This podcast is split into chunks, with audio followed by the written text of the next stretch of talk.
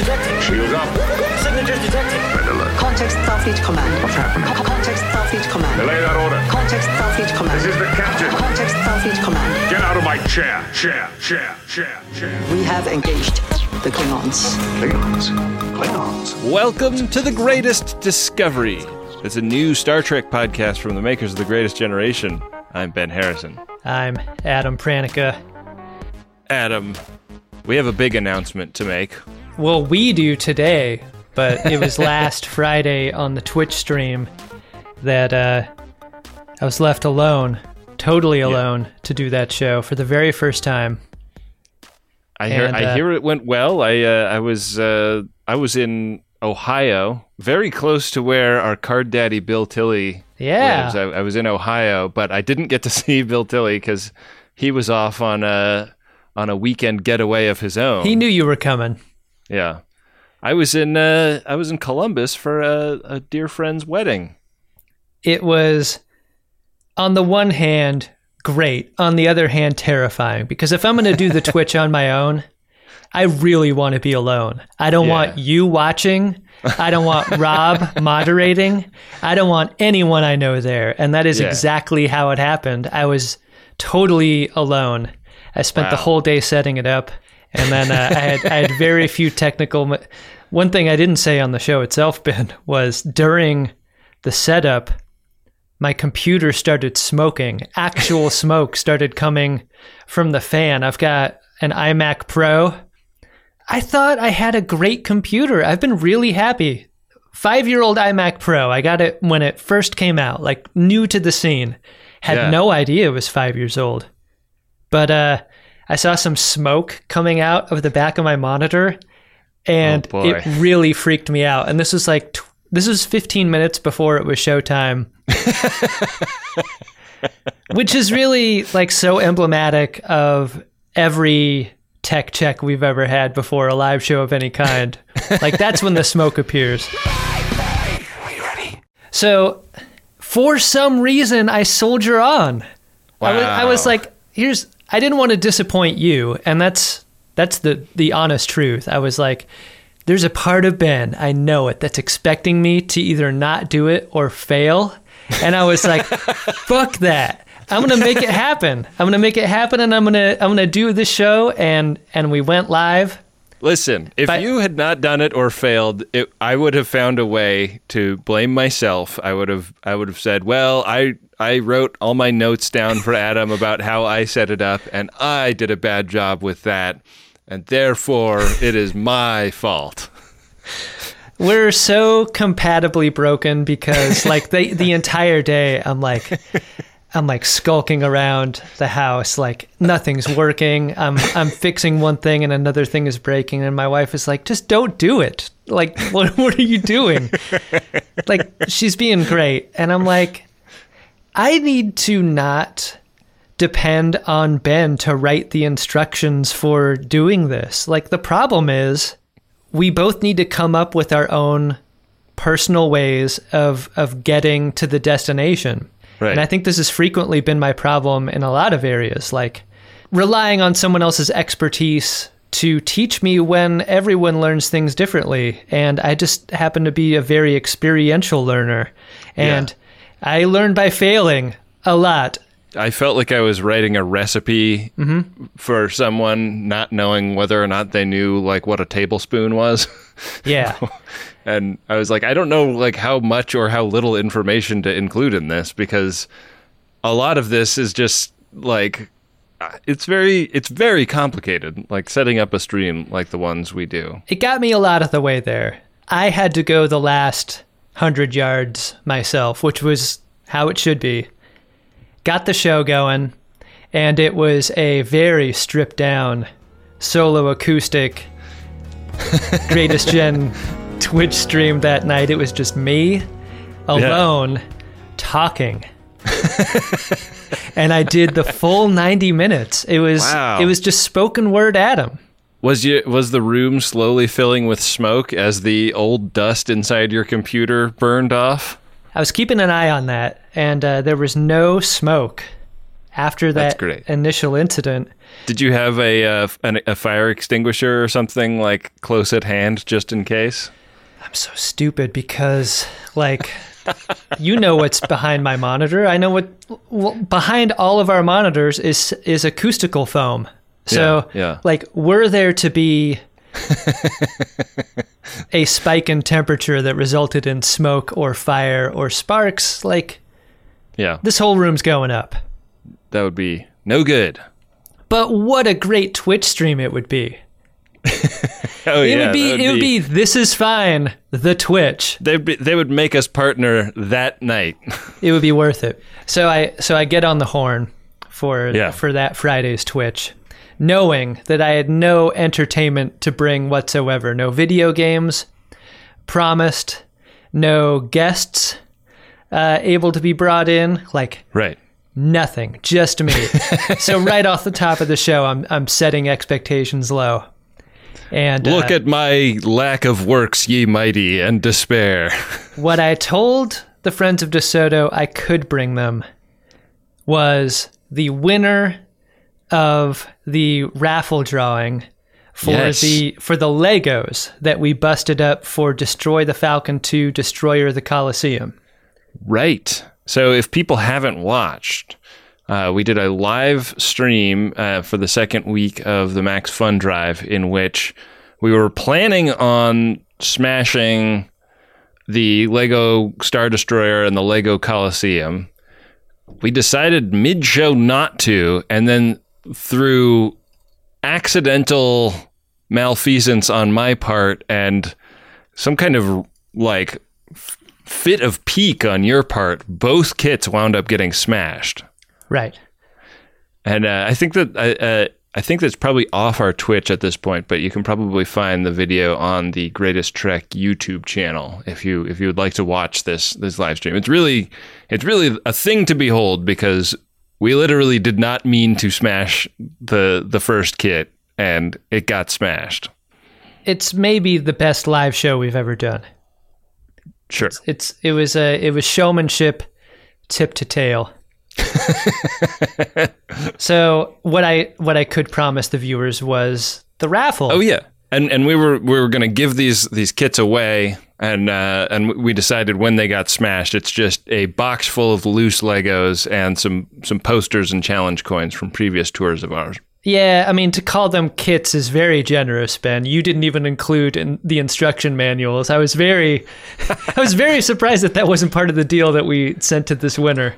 I try to keep a, a tidy office, and I got rid of all the packaging, including the instruction manual, when Yeah. when I was done building the the Star Destroyer. I didn't imagine that it was ever going to come apart. Yeah, very I suppose I did, but uh, So I, I gathered, like so many Lego pieces, I gathered all of the email submissions out of the email box into it into their own folder. 175 of them. That's how many submissions we got. And then I threw it to the chat screen in the Twitch. I was like, someone, anybody, pick a random number between 1 and 175 because I couldn't come up with a way to randomize a Gmail folder. right. And I'm looking at the camera right now to the viewers out there. No mm-hmm. longer need to know if there is such a way. It's fine. It's done. What's done is done. So, uh, friend of the show in the chat pops in. She gets nominated with naming the number. She names the number.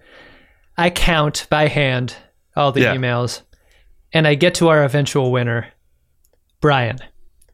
Brian from Washington, D.C. And luckily for us, Brian submitted a an authenticated Max Fun boosting membership receipt. You had to make sure that the emergency action message did comply with proper formatting. Well, the worst thing that could have happened on live Twitch is I go to a message in the inbox that's the winner and it's mm-hmm. and it's like fuck you for ending friendly fire. what we got was exactly the opposite of that.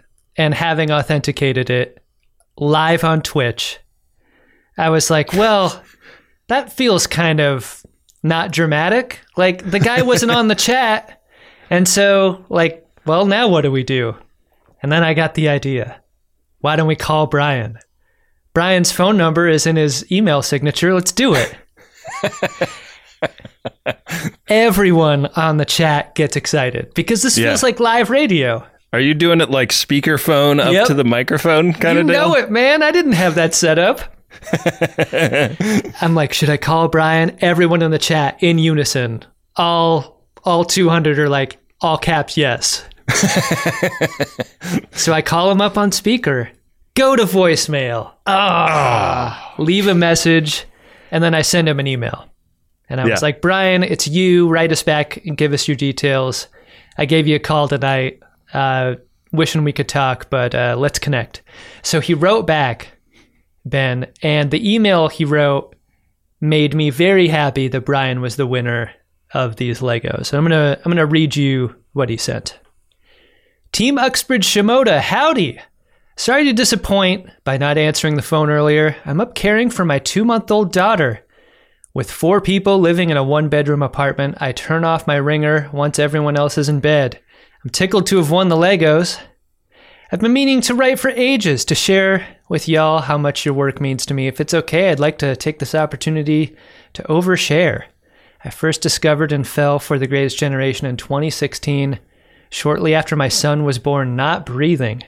Oh my god. In his first year of life, he had nine brain surgeries, and your dumb podcast was with me every step of the way, putting a smile on my face as I paced the empty halls of John Hopkins in the middle of the night. Man. My son, Ben, has listened to more Greatest Gen than I could possibly admit, so much so that whenever he hears Chula, he says, All up out of the rain, and makes a little rain gesture with his hand. It's the best. I've been to all your live DC shows. Your earnest and passionate work on Greatest Discovery has helped me find a place for New Trek in my heart, and you've already gotten me to watch further into Voyager than I've ever seen. You certainly cast some sort of spell on me. Adam and Ben and Bill and Robs, thank you, Brian. Man. That's amazing. I'm worried that the, the Lego kit we sent is is too much for a one bedroom apartment. I don't know. I mean, maybe uh, maybe the Coliseum, once reconstructed, could uh, could be a, a hard bassinet. Uh, yeah, get get kids back for years of adult stepping barefoot on Legos by putting them down to sleep in Lego bassinets. Lest you believe I took Brian's email in the you know gracious, sensitive way uh, a Benjamin R. Harrison might have. My my response took great umbrage with his son being named Ben and not Adam. Yeah, yeah. I uh, well, maybe his middle name is Adam or something. That would be good. Yeah. Anyway, uh, according to you, Ben, those Legos have been mailed as of this week, and they are on their way to Brian in a great That's big true. box. Yeah, a, a box that took it. It was uh, it was like ninety six dollars in postage because there were so many Legos. It was so heavy. Totally wiping out Brian's boosted support of the show was was the cost to mail him those Legos. Good plan by us. The that is like an incredibly touching email and I, I can't even imagine what those lonely nights in the hospital must have felt like and it's really amazing every time we hear something like that that our show was a source of comfort for somebody in a in a time when they were really going through something so um, I'm I'm really glad that Brian won the the Lego kits. I'm glad that Brian put it the way that he did instead of, boy, those uh, those seats that you have to sleep in in a hospital room, very uncomfortable. Your voices were the only thing that could put me way, way me down. Yeah. Yeah. Uh, wow. Well, what a story, and uh, and what a deserving winner.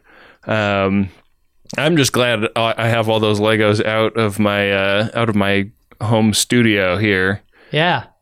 The challenge for Brian is is the reconstruction of both kits, and Yeah. Yeah.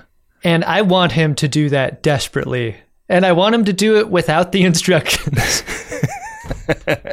which he'll have to do because we didn't send them. Yeah, we didn't send them. Yeah, you you were a little bit miffed at me that I sent without instructions, and I and I reminded you I don't have instructions to send. I was telling my wife, like, I think the best part of what Brian has ahead of him is just the sorting of the beige and the gray. Yeah, Like, yeah. you could probably spend six months just separating out the kits by beige and gray. Yeah, yeah, feeling like a, a stage tech who's been given the task of separating all the brown M and M's out Right. in a in a green room. Yeah. well, have fun with that, Brian. Yeah. Congrats, Brian, and thanks to everyone that supported us during the drive. Um, we uh, also should thank uh, Ryan from Sactown, Adam, who who kind of pimped us into this episode that we are about to do. Uh, this is uh, this is a TOS episode, season two, episode twenty six, assignment Earth, that was suggested in a previous Priority One message. Yeah, and I kept, as we were watching the episode, waiting for the moment that might have inspired that suggestion.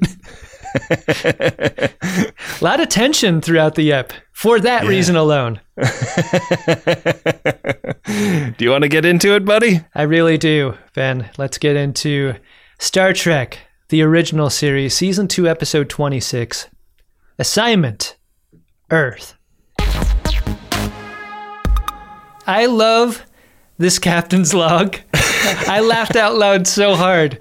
Kirk might as well be recording. So you missed kind of a lot because we did the most amazing thing before this episode began. I thought it was amazing that uh, that chronotons got mentioned not at all in this opening. The Enterprise is just in 1968. They have uh, used the light speed breakaway factor to travel back in time for no fucking reason at all. Our mission historical research. I often call my dipping out of a party without saying goodbye the light speed breakaway factor, but it only ever returns me to a time before I left to go to that party. Unfortunately for you, the light speed breakaway factor just means you are hiding in the latrine for the rest of the night. Yeah. Shatner's read of his own log sounds like he's grading a student's essay. There was something very weird about his delivery up top. Did you detect any of that? I did, and I think I have a theory as to what is making it so awkward. Okay. Because we start, you know, with the Enterprise in orbit of Earth, and then we cut into the bridge where Kirk is doing his captain's log just in the room in front of everyone. And I think it's awkward as hell that he's he's doing his captain's log in front of everyone. Like they just have to sit there quietly while he records that. This is like someone in an airport lounge on the speakerphone. Like, take it outside. take it to the turbo lift, Kirk. Yeah, yeah. I uh, I was recently in an airport lounge, Adam, and you'll be delighted to know that guy taking a big uh, Zoom call on speakerphone in the airport lounge is alive and well. It's incredible that uh, the same intelligence that that causes speakerphone in an airport lounge guy to exist uh, didn't cut him down during the pandemic. I know, I know. Unbelievable. Well, the entrepreneur starts getting bangers dropped on it. And I guess Spock and Scotty are like working the transporter room when this happens because we cut down and they're both just like computering away at the transporter room controls. And Spock reports that their their system is being like taken over by an inbound transporter signal, and it is it's coming from very far away, and it is very powerful, and it, it's kind of kind of hijacking their ship systems.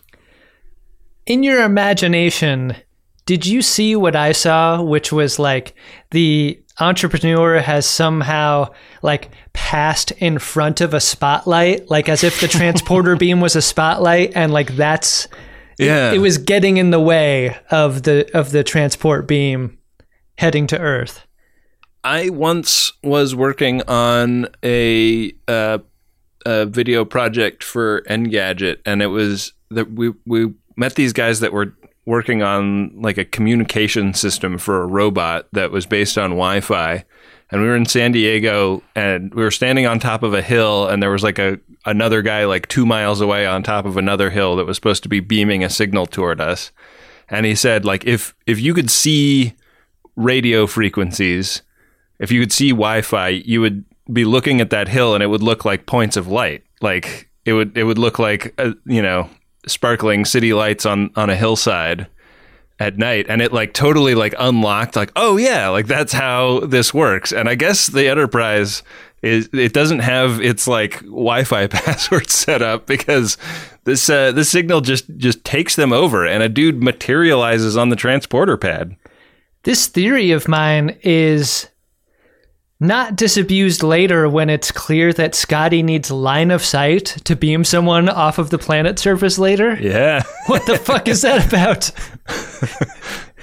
Yeah, they, they. I guess it's because they're not wearing like com badges that they can scan for. They they like need like a very like specific fix on where a person is. Right. But um, but this dude uh, materializes. Uh, he's a a man in a suit holding a cat with a sparkly collar, and it's dun dun dun to theme. He's a very good looking guy. Just want to Yeah. put that out there. Like classically spy good looking. This Robert Lansing. he I, he is so good looking and and and the like music cue is so peaked. I was like, oh fuck, am I supposed to know who this is? Uh huh. And I was like, is this a character from a previous original series episode, or is he like a very very famous actor? And he seems like he had like a a good career, but I I didn't get the sense that he was like super duper famous in 1968 or whenever this aired. He's got a famous that guy face. I was Yeah. also surprised that, like, looking at his credits, he was in a ton of things, but yeah, I was like, oh, maybe he's like in a old war movie that I seen or something like that. But I couldn't. I, I didn't. I, I don't think I've seen anything else that he's been in. yeah. Amazingly, Let me ask you something. When you need help on a job, do you turn to a neighbor you trust or a stranger off the street? After the break, we see his name in the credits. I love it when this happens. He he hops off the transporter pad and uh, and he's Mister Seven. Mister Seven. Kirk makes Adam face when this man sets the cat down on the floor. I love this moment because he beams onto the ship with his cat and then just lets the cat go. And uh, he is kind of accusing them of having intercepted him. Like he's like he he didn't he didn't want to be on board the ship. He didn't try and take over the ship. That that was an accident. And what he's interpreting it as is something that they did on purpose. He's looking at the tree that he parachuted into and he's like, "What the fuck are you doing?" the uh, and and he's like, you got to get me down to that planet. Like it's very important that I get down there. And they're like, wait, wait, wait, who are you, buddy? Like what? What is the deal? Like human, you you appear human and yet you're transporting, and it's 1968. Foul, I call. We scrutinize all of our strangers on Star Trek, the television program. We can't just beam you on down to Earth without having a little bit of an episode here. You've got to laugh at the fact that they scrutinize the hell out of him and not at all out of the cat, though. Like, Right. if if he is an alien that can appear human, why can't an alien appear cat? Great call. Yeah. Like he carries himself as if he he he's got a great burden. The burden Can we of- call him Seven of Gary? yeah. Seven of Gary looks like he's never laughed in his life. He looks like he has exactly one beer and then goes to bed. he does not want to go to the after work social event, uh, but he will, just so people will shut up about it. We get a we get a little bit of around the room in reaction shots, but the weirdest thing happens here when they're intercutting the reacts to Seven of Gary is that they do a shot non-reverse shot with Seven and Spock, and it totally it totally shocked me. I've you so rarely ever see that in TV Yeah. or a movie. all of the framing, like all the all the, all the compositions in this are, are really fun and and kind of different from uh, your average Star Trek episode, and that and that like jump it because they're facing the same direction. Spock is standing behind Seven of Gary when when this happens, so like they're framed almost exactly the same way in the shot. The reason you do shot reverse shot is to make it seem in the mind's eye like it's a conversation between two people looking at each other. So Yeah. when you when you don't do that, when it's shot non-reverse shot, you're just transposing faces onto onto Right. each other. It's it's not how it should be. Seven of Gary explains that he comes from a very advanced planet that is even unknown to Earth in the time that Kirk is from. And he, uh, they, what they want to do is help Earth survive. Earth in 1968 is going through a uh, very challenging time, and and he's here to help.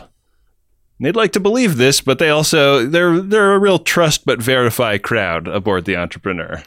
Kirk is kind of uh, trust but fight because this this conversation burbles into a boil, and then Seven of Gary tries to escape physically. Yeah. Like like he's not going to get thrown into the, into the brig for questioning. He's getting the hell out of there, and there is a full on rumble in the transporter room. And he kicks the shit out of them. He's got like super soldier vibes in this fight. What's going on there? I like this moment, and it takes Kirk shooting him in the back to bring him down. yeah. You start to suspect that maybe traveling back in time for no reason was a bad idea. Yeah. Kirk does what you'd expect any captain to do. We got to scan this guy, so he order, he orders McCoy to do it. Yeah. And what the fuck does McCoy have over his shoulder in sick bay? It looks like a Furby back there. Did you does see have this a- guy? like uh, like the the macabre like zoological specimens that McCoy is apparently collecting is a real is a real scary situation. If you're going to go see a doctor and your doctor has shelves of of jars Taxidermied creatures. and, and creatures, you need to see in different. Maybe even see a doctor outside your network is what I'd recommend. Maybe worth it. I don't hate her. I hate what she's become. In the next scene, Spock is getting cozy with this cat, while Kirk gets the WebEx call going, straight up asking for people to interrupt when they have further information about what may be going on with this guy. Yeah. This is a, a McLaughlin group that is open ship wide and they're getting they're getting people reporting in. They get uh, Chekhov reporting in from the bridge. They get Scotty reporting in from the engineering section. They They're- get that guy who hasn't muted his line, who's just like in a very noisy part of the ship. Yeah, yeah. He's like se- seated at an outdoor cafe, and there's a bus idling nearby. Spock seems to have a sinus infection during the scene, or he's allergic to the cat because his voice gets very deep here. Oh, I didn't pick up on that. Seemed that way to me. Current Earth crises would fill a tape bank, Captain. I was really impressed by how tidy his uniform remained, despite the fact that he was holding that cat. I would be fucking covered in black cat hair. I was looking for that too throughout the episode, and in HD, you, you'd think you'd be able to pick it up, but I think they, they did a good job with the lint roller. They did a great job. That lint roller was working overtime. Big things happening in history on this date. The United States is launching an orbital nuclear platform. The scary thing is that there are other nuclear platforms in orbit already.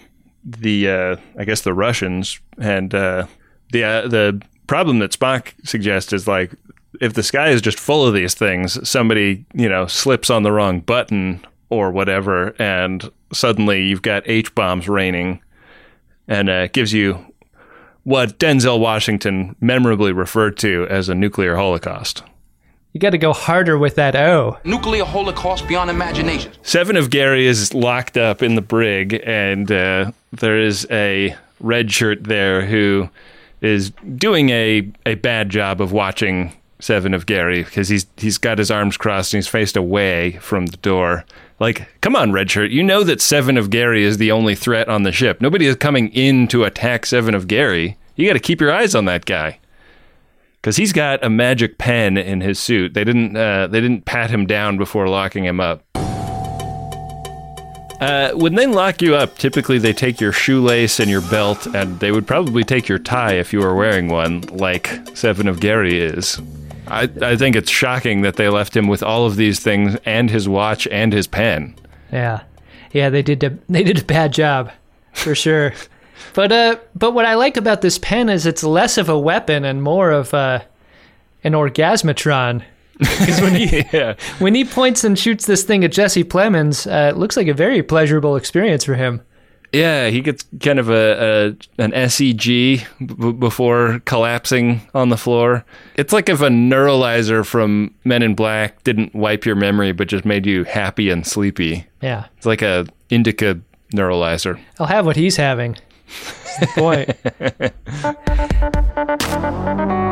In the conference room, uh, McCoy updates Kirk and Spock on what he's found in his uh, exam Yeah. of seven of, of Gary.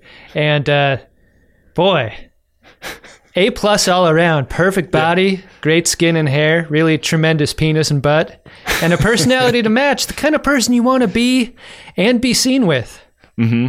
Men want to be like him. wom- Women want to be with him.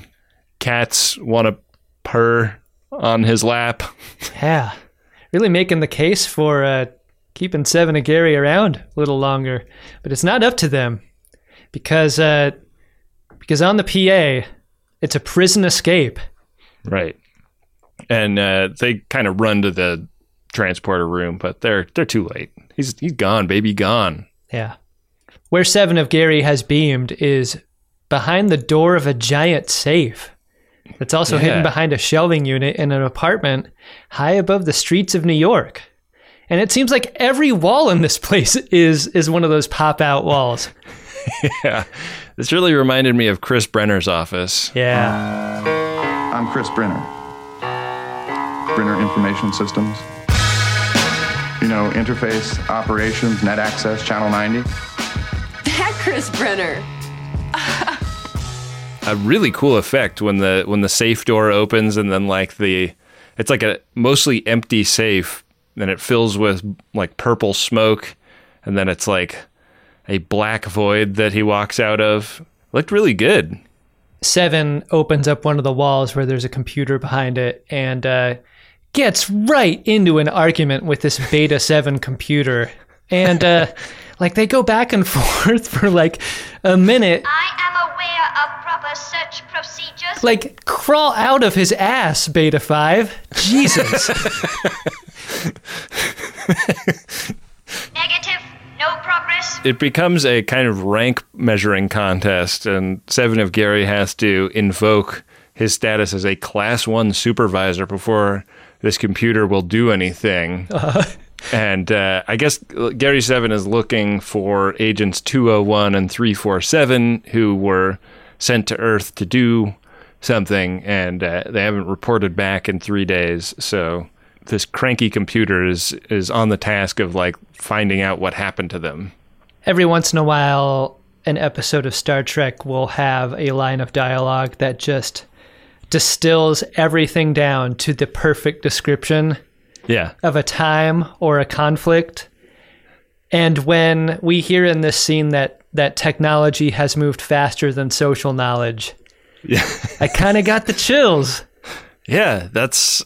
I mean, this is a script that uh, is co-written by Roddenberry, and this is like the kind of shit he wanted to dig into with Star Trek. And the the, the basic idea is that, uh, I mean, as far as we can tell in this scene, Seven of Gary and this computer and the missing agents are all part of an effort by this distant and secretive planet to save the earth and let let humans develop past this this Mhm. critical juncture if if they have these weapons that can destroy them but haven't matured enough politically and socially to use them responsibly uh, this this is a species that would like to make sure that we like get through that that gauntlet These agents were on a mission to sabotage the launch of this missile system, and in the transporter room, the plan is hatched to beam down and follow Mr. Seven.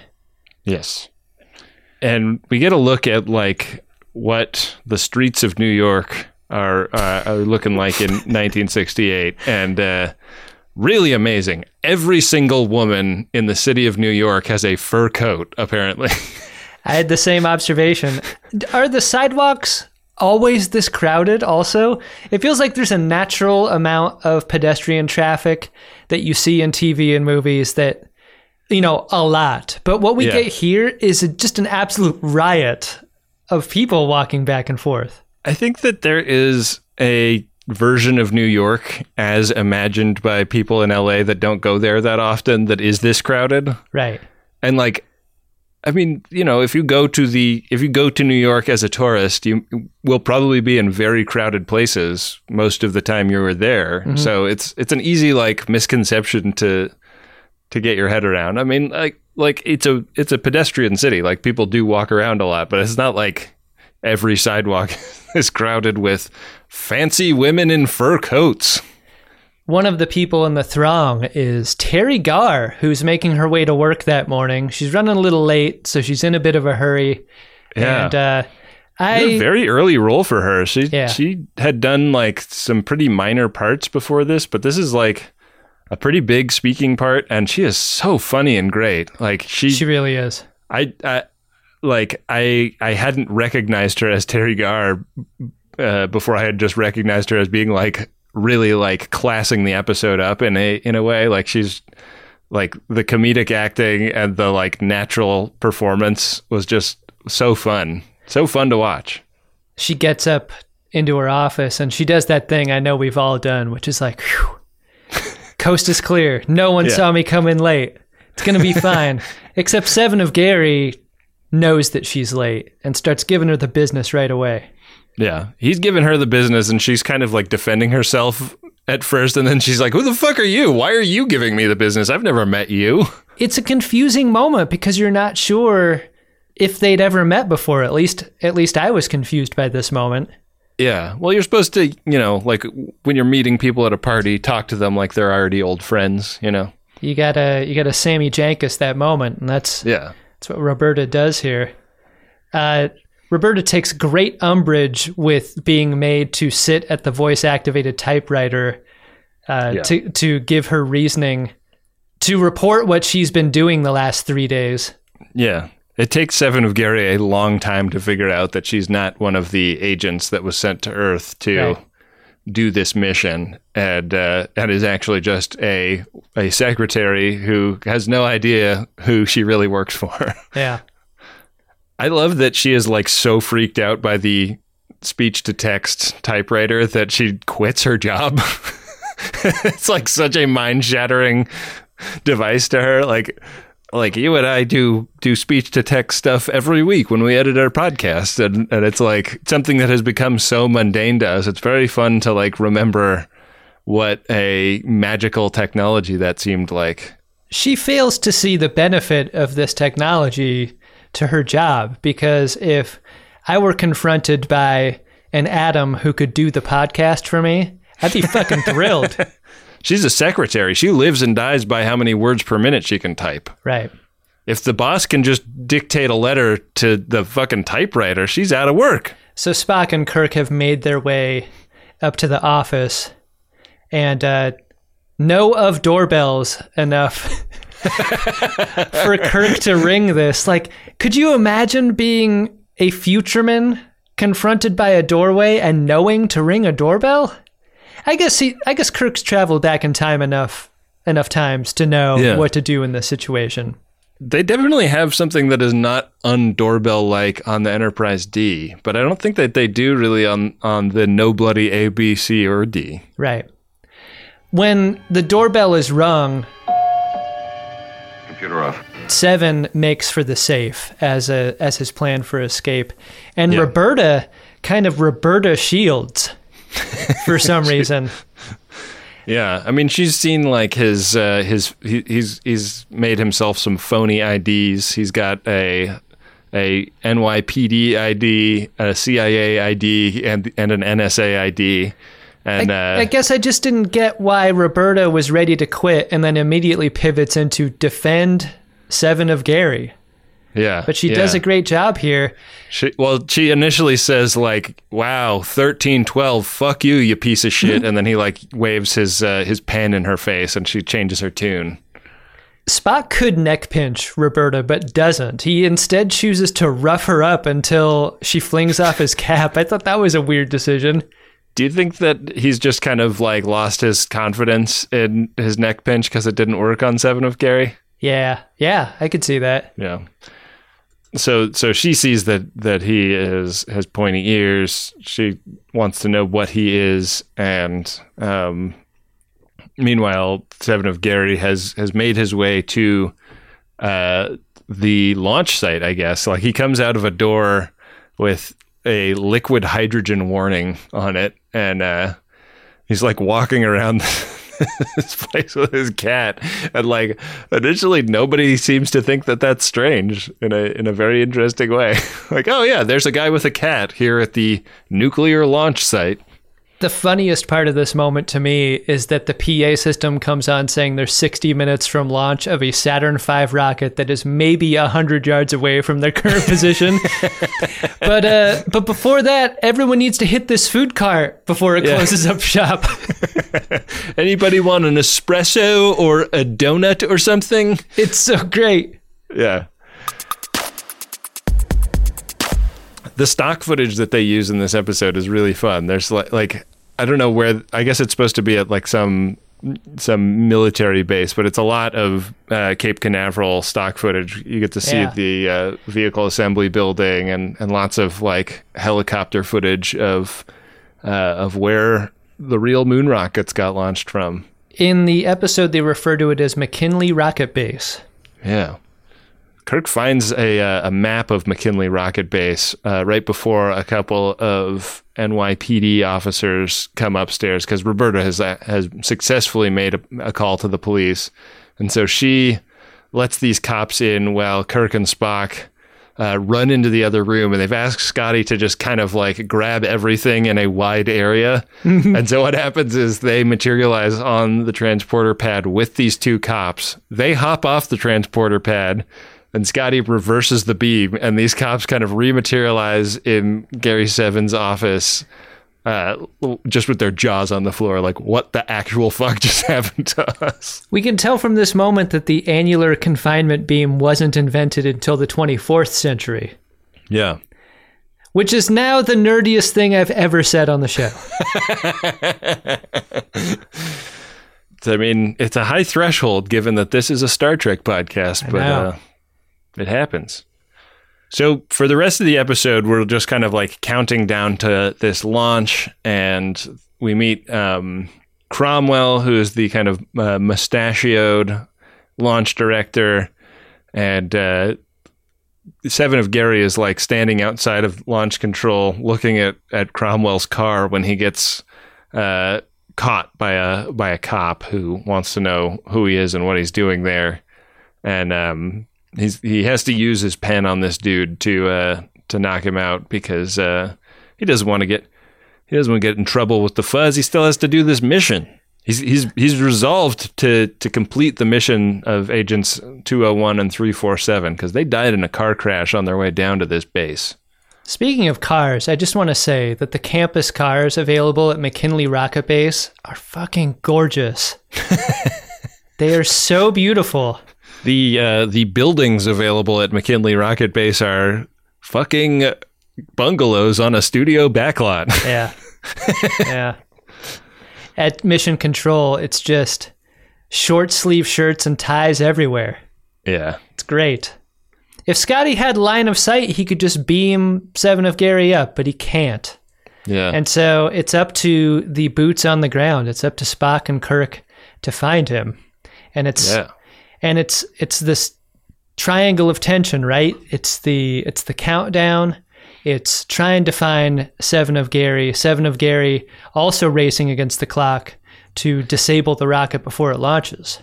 I love this in I love it when when this is accomplished when like like there's a an extendo sequence of Seven of Gary out on a gantry like unplugging and replugging things in the side of the rocket and when you're w- there with him you're like oh come on Gary you can do it you you know like you're rooting for him and then when you're with Kirk and Spock you're like I guess I'm rooting for them I'm not really sure at this point if I like buy how much effort they're putting into trying to stop him. You know, like it does seem dumb that they would try and stop him from preventing a nuclear launch. like Right. if they took like one step back, but I can also kind of get behind the idea that they are just sort of focused on like apprehending him and getting to the bottom of who he is and what he's up to to the exclusion of like including new evidence in you know formulating their decision on, what to do. That shot of Seven of Gary on the gantry recalls so many similar scenes from early James Bond films where Yeah. where Bond is up on something super high and there's a rear projection city skyline behind him and they're like blowing the giant fan at him and Yeah. stuff. It's great. amazing I don't know how they controlled this cat. Cats famously never give a fuck about what you want them to do, and yet this cat is responding to Gary, yeah uh, and responding clearly to an off-screen handler. It's just a magic trick throughout the episode that this cat can be on the gantry and not jump off whenever it wants. For example, it's a Sabrina the Teenage Witch level performance out of a real non puppet cat. yeah, yeah, I don't understand. I don't either. it's great. So, some pretty wild shit goes down. I don't know why Roberta is still hanging out in the office. I guess I guess maybe the they say that the doors are locked or something. Roberta's a patriot. That's the thread we get this throughout this whole episode. She doesn't want anything bad to happen to an American rocket.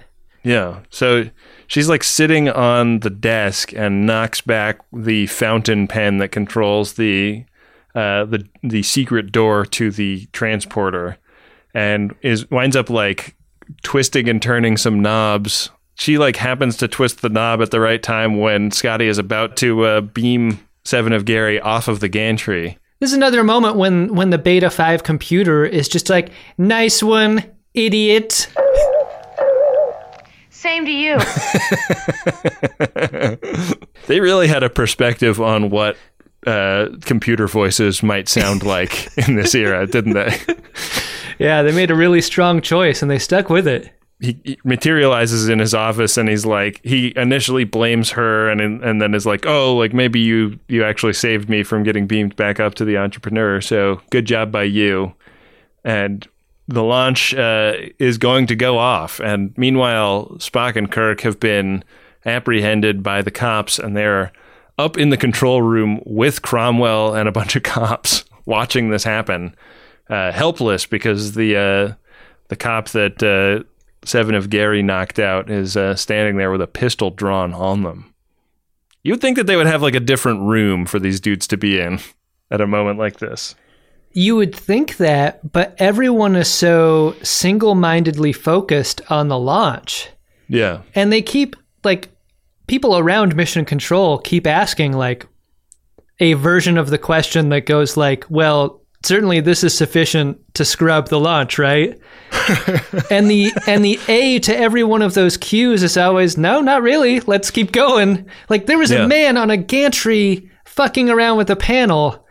But nobody ever saw him, and Yeah. And the other thing is that Seven of Ga- whatever Seven of Gary did when he was fucking around with that panel is undetectable to the launch control systems. Like every time Mhm. they they get like radio check, it's it's like everything is conditioned green. We're good to go. This episode surprised me at every turn and maybe never more than at this moment. I never expected the rocket to launch. Yeah. And here we are in the room. We're 10 seconds away. And liftoff. There it goes. This is a moment in an episode full of these moments where Kirk just seems unable to do anything to affect a change in circumstance. He's always one step behind. He's always baffled by what's going on. He's he's so unkirk like. Yeah. Like he's not punching anyone here. Yeah. The axe handle is falling on no backs. Right. Meanwhile, like Gary Seven is is working the computer and you know, Roberta like tries to sneak off and and call I guess the president or something. and, uh, and then she she you know, her eyes fall to a fancy cigar case on the desk and uh and she she winds up like bonking Seven of Gary on the back of the head with this cigar case. She's kind of she's kind of the Kirk of the episode in a lot of ways. Lyndon Johnson isn't taking any calls right now because he's getting uh, fitted for pants. Let's see if you can't leave me about an inch from the where the zipper uh, ends, uh, round uh, under my back to my bunghole. Did you have any idea why the Enterprise couldn't just shoot the rocket from orbit? Or or once the rocket had had reached orbit? I was thinking maybe it had something to do with like if they shot the rocket, then the U.S. would think that the Russians had shot the rocket and retaliate sense. or something. But Yeah. I, all of that is headcanon, and and I I wish there had been more explanation, or or it's just like that's too much of an intervention in this time period, and we're not Yeah. allowed to do it, or something like that. Yeah, I could have used a little stitch of dialogue there uh, Yeah. to help that out. So this is this is a big mess. Like this rocket is uh, is is in orbit. It's it's now deviating from its flight path because of what Seven of Gary did to it. And in launch control, they're like, "Holy shit! We just shot a nuclear warhead, and it is out of our control, and it's armed, and it's heading toward like Eurasian airspace. We're fucked." Yeah. It's Crimson Tide all over again. hmm There's an amazing shot of uh, Spock in Mission Control in this moment where he just looks so nervous. It's like one of the rare moments where Nimoy kind of gives a little emotion to the performance. He just looks like very, very antsy about what's about to happen.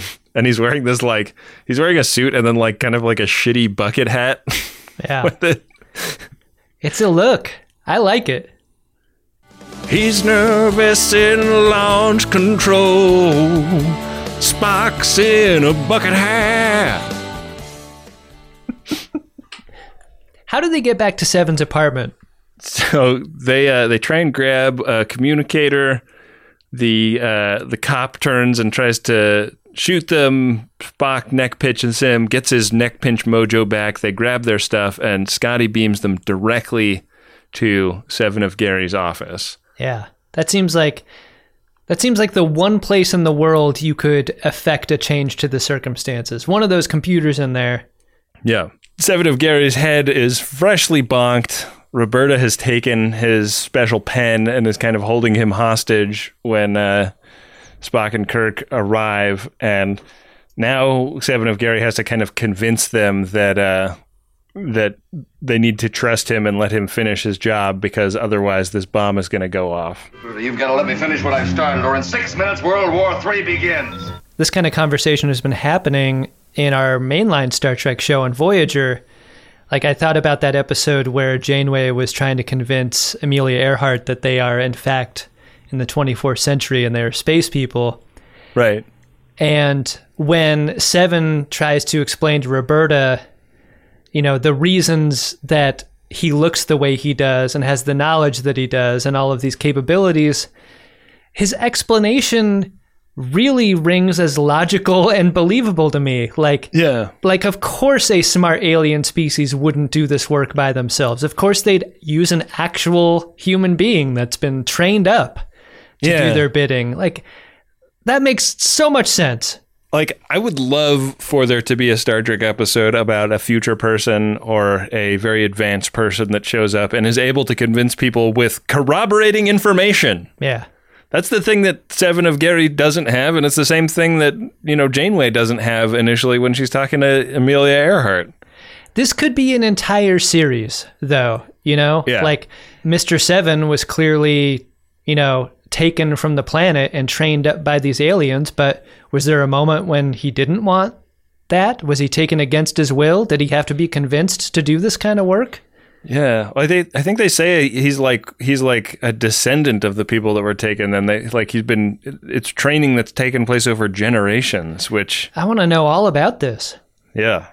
This is a, this is an area that I think it would be very interesting to see uh, Star Trek Discovery explore a little bit. Like Yeah. if this planet is unknown in Kirk's time, maybe it is known in uh, in the deep distant future. Great call. Yeah, I mean, if only we knew anyone in that writer's room. Oh yeah, we don't. Yeah, If we did, we would be getting blown blown out of airlocks left and right. I think. yeah. So Spock is like looking at this computer. He's like, I don't know what the fuck to do with this thing, Captain. And Gary Seven is begging, like, let me, like, we have like less than a minute left. I need to punch in the controls that are going to explode this rocket and show these people that they don't have enough control over these bombs and that they need to like take a step back and gather themselves. Is the reason Kirk is so fucking chill at the most tense moment in the episode that he knows he can go backwards in time again and just like get a do over? That's it, isn't it? I guess yeah, yeah. And he's like, and and if we go back, I know uh, one special lady from this time that I'm going to pay a visit to. And he like gives Roberta a little wink. I just got sad because I broke the episode with that comment. Like, like because if Kirk has that power, then of course Seven of Gary does too, and Yeah. nothing matters at all because nothing matters when you can control time. This is the problem with time travel episodes in Star Trek. They they almost always break under a little tiny bit of scrutiny like that. Yeah. I appreciate your time. Great. One very interesting thing in this is Kirk is trying to decide whether to trust Seven of Gary, and Spock basically says like logic is not going to help in this instance, so it's going to have to be your call, Kirk, and it's, you're going to have to use your human intuition. And it made me think maybe intuition is a power that Vulcans don't really have. Like they're so logic oriented that they don't they never make guesses. They never like follow their guts. Because that is at the core of what intuition is, right? Like Yeah. It's not intuition if if your decision is based on a on a math formula. That's just the answer. Right.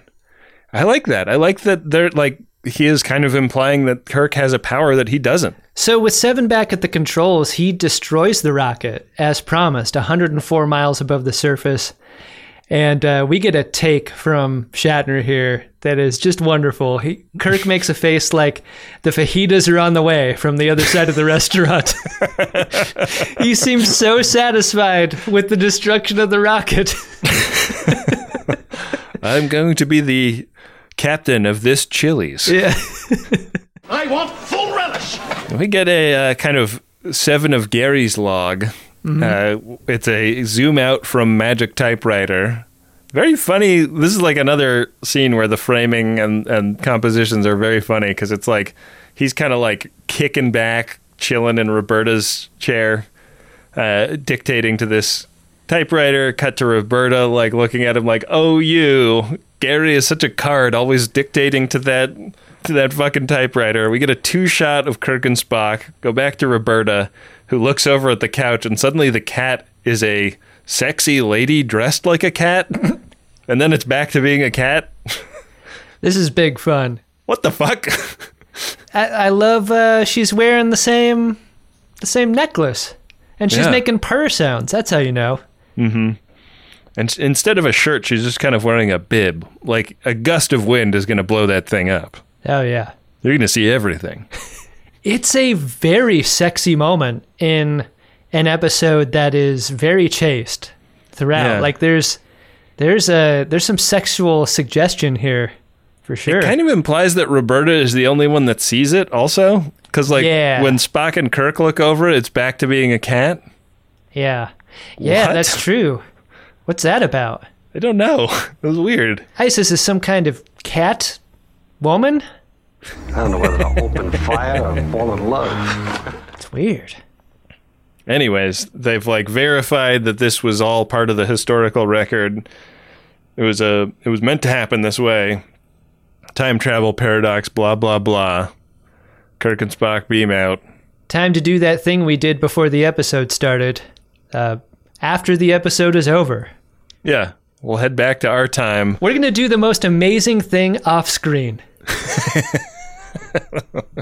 Well, they hadn't developed the uh, CGI graphics of Star Trek 4 yet. So, Yeah.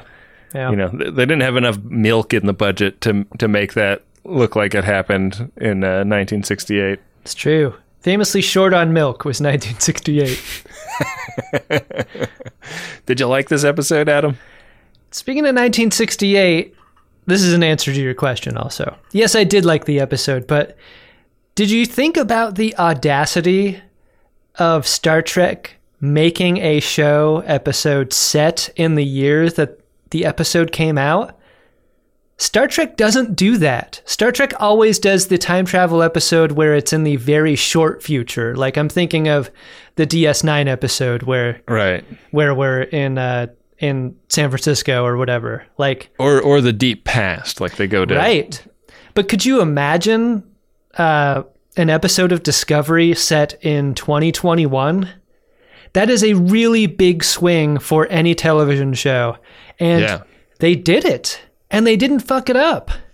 They didn't. It's a it's a it's a good episode. It's very um it's I, I found it a little frustrating honestly because like I just felt like I didn't get why Kirk and Spock were up to what they were up to for a lot of it. Like Their job was in observation, like Yeah. almost entirely in a very strange way. yeah, like and and once we have the scene with Seven of Gary arguing with the computer and explaining what the mission is, it takes all of the tension out of us. Like like you don't want them to stop Seven of Gary. You just want them to find out what he's doing and then like leave him alone. Right. Because Seven of Gary has an important job that they should that they would agree with if they knew what it was, or if they believed him.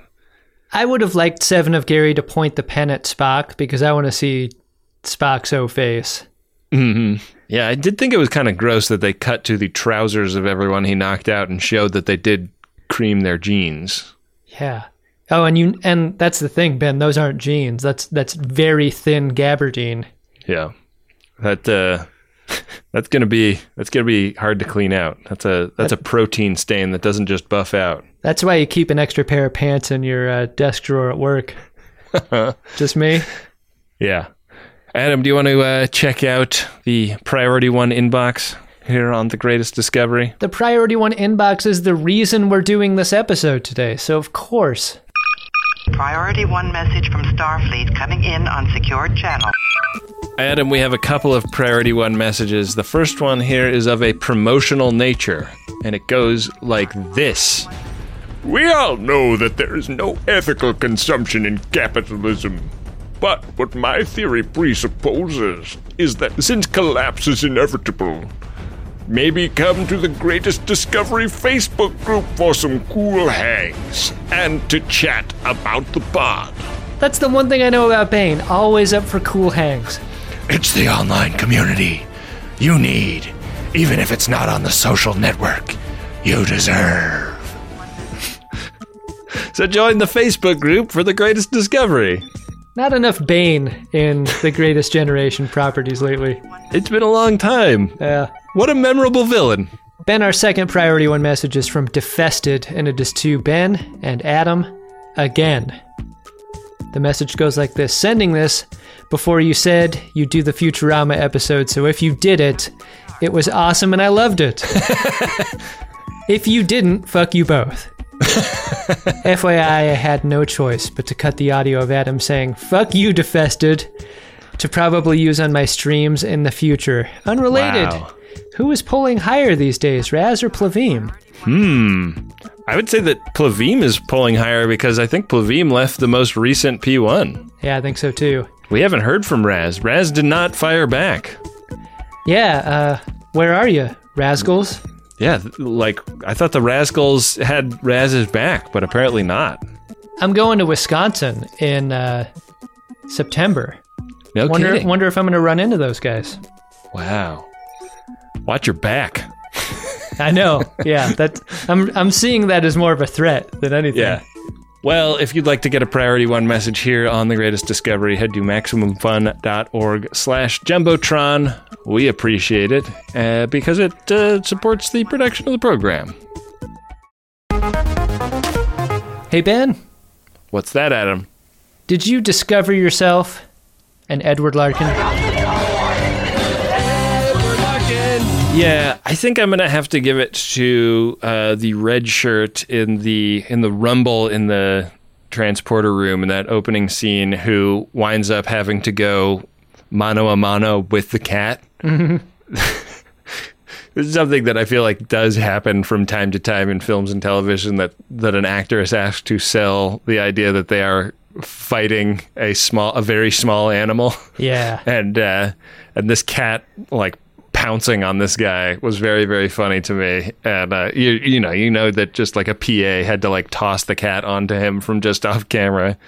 But uh anytime anytime someone fights a cat is uh gets a big pop from me. So red shirt that fought the cat is my Edward Larkin. I feel like every day for me is fighting a cat. for me, it's seven. Seven of Gary is cool as hell, Ben. Yeah. Maybe maybe one of the coolest characters I've ever encountered in a Star Trek episode. Give me more of that guy. Bring him back. We don't need Carl on Star Trek Discovery. We need Gary. yeah get out of here Carl I mean, Carl's cool and everything. I'm not saying this or that. I'm saying this and that. mm. Porque no las dos Yeah. Yeah. couple of weeks from now the next episode of the greatest discovery will be one of our famous q&a episodes. We'd love for you to send in a question for our producer robs to uh, collect and potentially ask us on that episode. Uh, our favorite way for you to do that is to leave a nice five star review for the program in apple podcasts. That really helps us kind of rise through the ranks over there. But uh, if you don't have uh, a, an iPhone or a Mac uh, and are unable to do that, uh, you can send questions in to the Greatest Trek Twitter account or the Instagram account. Uh, and uh, we'll have Rob's uh, gather a bunch of questions and uh, hopefully sit in with us and uh, ask them to us uh, live on, on the next episode. Oh, that'll be big fun. I love that. Yeah. We always go weird places with those Q and A's. those are those are those are really fun episodes. Um, looking forward to it, but uh, I think I think Adam, for now, we got to call it and uh, let Robs take it from here.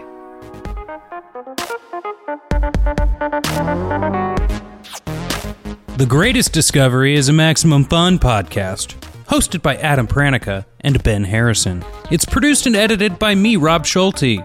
Our theme music is by Adam Ragusea. Go check out his YouTube channel and cook your next meal. It'll be great, I promise. Looking for more Trek?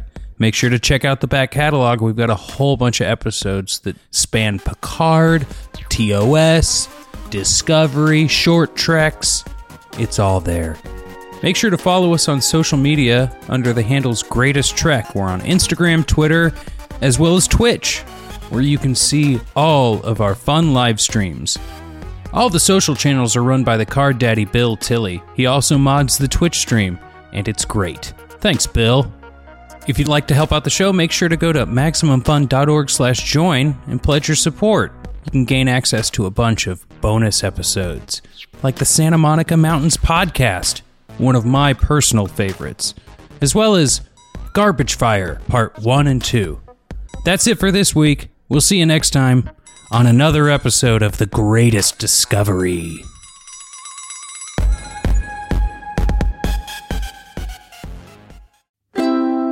MaximumFun.org. Comedy and culture. Artist owned, audience supported.